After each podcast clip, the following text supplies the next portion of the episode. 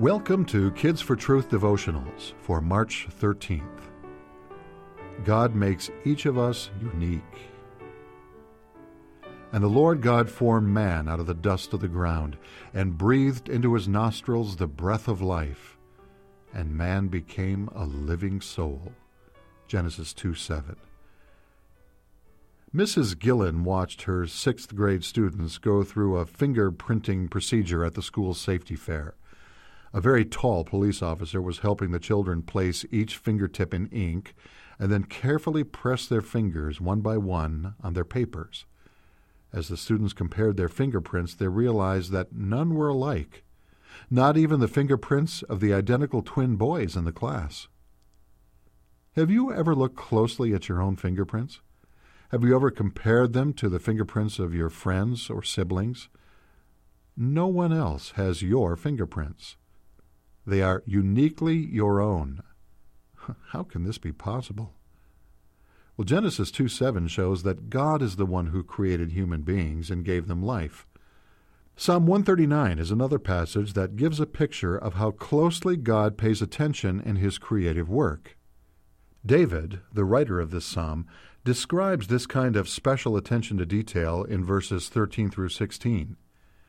Thou hast covered me in my mother's womb. My substance was not hid from thee.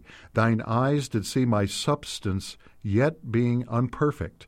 And in thy book all my members were written, which in continuance were fashioned, when as yet there was none of them.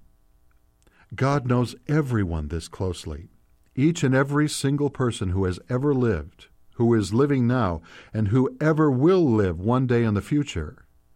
No wonder David declares in verse 14, I will praise thee, for I am fearfully and wonderfully made. Marvelous are thy works, and that my soul knoweth right well. Now take a moment to think about this. As of the date you're listening to this devotional, the world's population is estimated to be 6 billion 512 million 737 489. That means that there are over 6 billion people alive today on earth, and all of them have a unique set of fingerprints.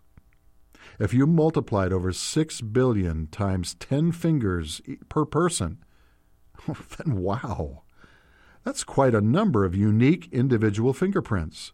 What an amazing Creator we serve. And what mercy and grace He shows to us when He pays attention to the tiny details of our lives and takes care of our special needs. For His glory, God created everyone unique. Why should I praise God for making me unique? How should I think about my looks and talents in light of the knowledge that God made me just the way I am? How should I treat others, knowing that God created them the way He did? This has been Kids for Truth devotionals for March 13th.